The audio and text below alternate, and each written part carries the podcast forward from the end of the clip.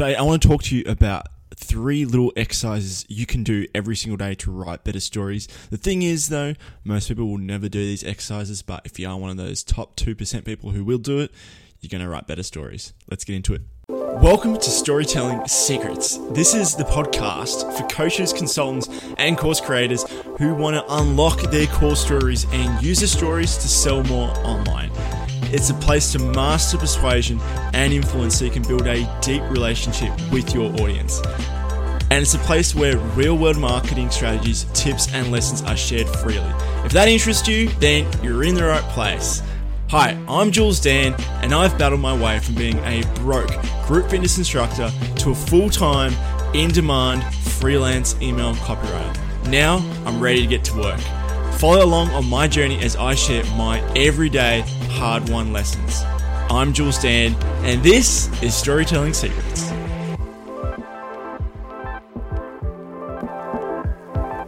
And we're back. Hey, this is Jules Dan from Storytelling Secrets. Welcome, welcome. Um, yeah, today is going to be a very interesting show. It's um, how you're going to actually a few few little exercises you can use to write better stories and write better emails or write better copy inside of your you know social media posts or whatever. Um, and this is what really helped me back when I started during COVID, uh, 2020, and you know I thought my emails were awesome. yeah, I, I, was listening to podcasts, I was reading books, copywriting books, and had a few clients on Upwork, and people were saying, "Oh, these emails are great." And then it wasn't until when you know I reinvested my profits, and then hired my, my coach and mentor Pete, and he, first few emails I wrote, and he's like, "These are terrible. Start again." Um, and I, and I asked him like, "How do I get better at this stuff? Like other than just reading?" He's like, "Well, the thing that everyone always does is you go back to good emails or good sales letters, and you hand and you handwrite them out, basically, top to bottom." Um, and I don't know if you've ever done that before, but you can't. It's pretty hard to do it in one day. uh, handwriting a sales letter took me at least a week, doing just over an hour a day. Um, so I didn't want to scare you off, right?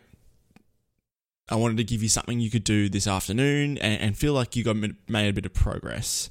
Um, and some of the stuff that worked for me really, really well, I'm going to cover it right now.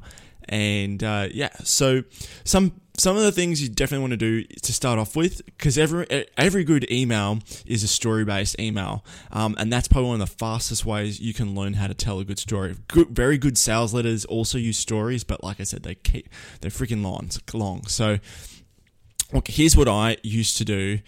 Um, so I, I subscribe to. I think I actually had one of the first. Uh, copywriting courses I bought was from John McIntyre, and he had a bunch of email template emails, and I just literally top to bottom just hand wrote the sale. Uh, sorry, the the I hand wrote the email, and that's what a lot of people recommend you do. You just you know pencil, pen, whatever, you handwrite it out. But here's how you go a step further, and this is how you get much better at stories.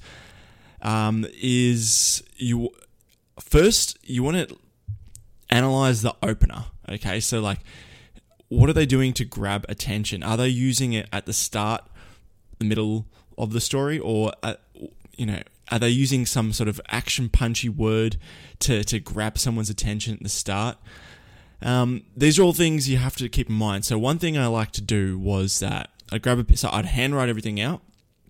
Then what I would do is I would underline what's going on inside of the story. So, how do they get you? How does a, the author get you to agree with them? What questions do they use to pull you back in? When do they create open loops? An open loop is where you don't necessarily com- you tell them a bit of a, a tease, a clue, and then you don't necessarily tell them like. So today I'm going to reveal the three secrets to writing better stories in less than 10 minutes. And the best part is some of the content is right in front of you. I'll tell you about it in just a second. But first, that sort of thing.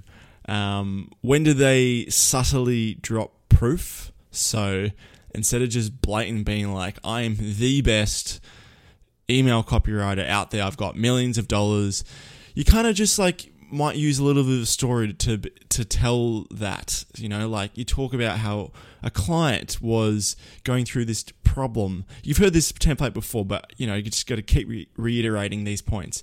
You talk about the client, how that we're going through this problem, and then they've been struggling for months, and then you came along, and then you helped them out. You got this result. That's how you slowly drop proof um, inside his stories.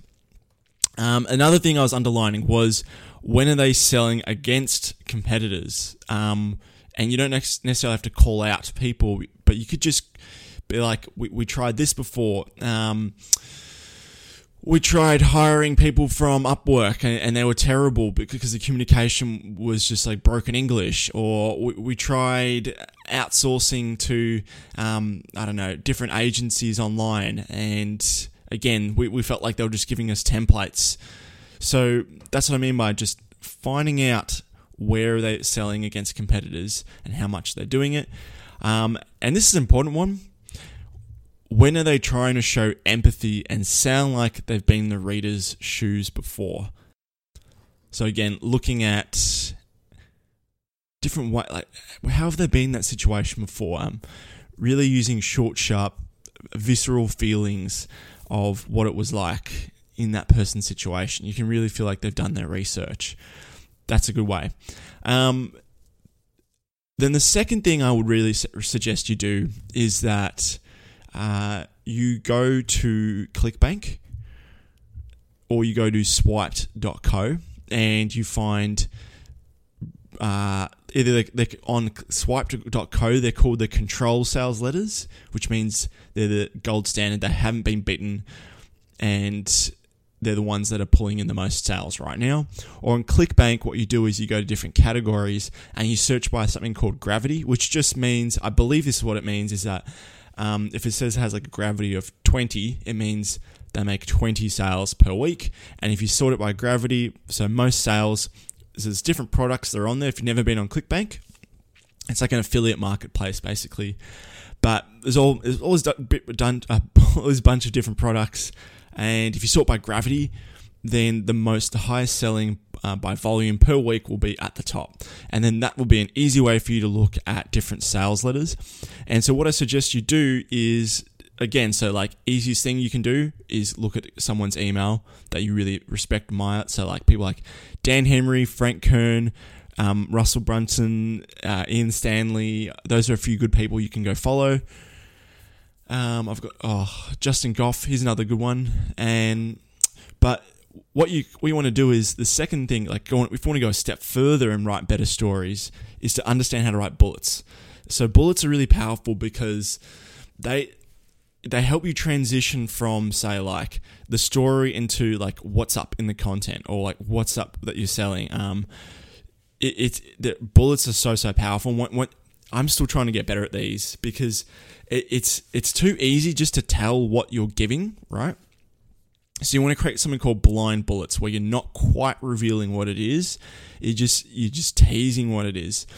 Um, so handwrite bullets from ClickBank products that you, you go through the highest gravity thing or you go to swipe.co and you'll see their bullets and they won't actually reveal what it is. They'll just sort of tease what the secret is, what this big mistake is. So handwrite it for yourself. Then I want you to rewrite it a different way and do about three different versions yourself and then move on to the next one. That is a killer exercise to get better at bullets yourself. You'll start to notice a pattern of how they do it, and then after a week, you get a lot, lot better.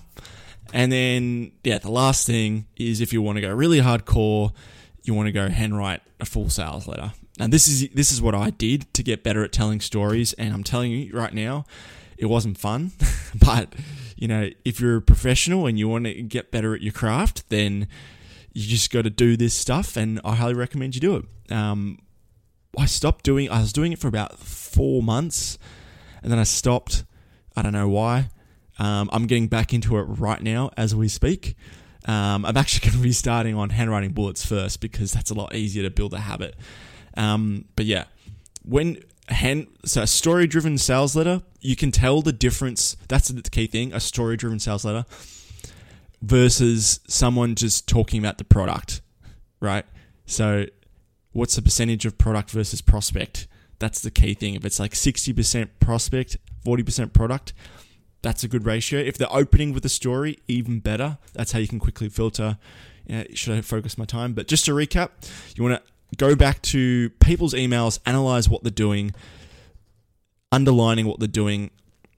You know, how do they get them to agree with you? How do they create open loops? How are they subtly dropping proof? What are they doing to show empathy?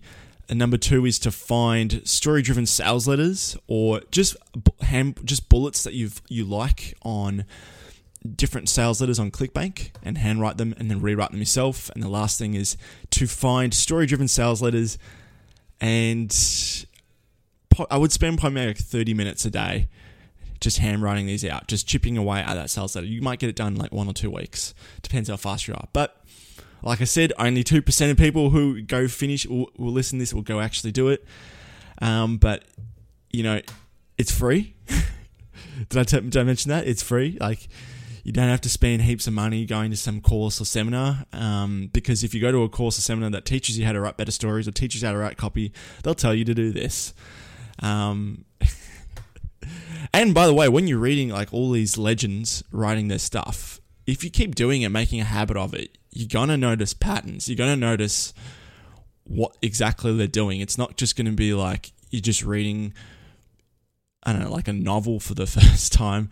You're really gonna see the patterns that they're they're trying to use um, to get people to agree with them, to persuade them, to make sure it doesn't seem like they're persuading. It's just you're just getting the reader to agree with you and that's key. So, hope you enjoyed today's episode.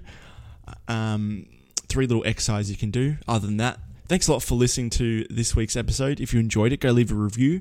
Please subscribe if you are on iTunes. Other than that, have a good week. I'll see you on Thursday for the interview episode. Bye for now.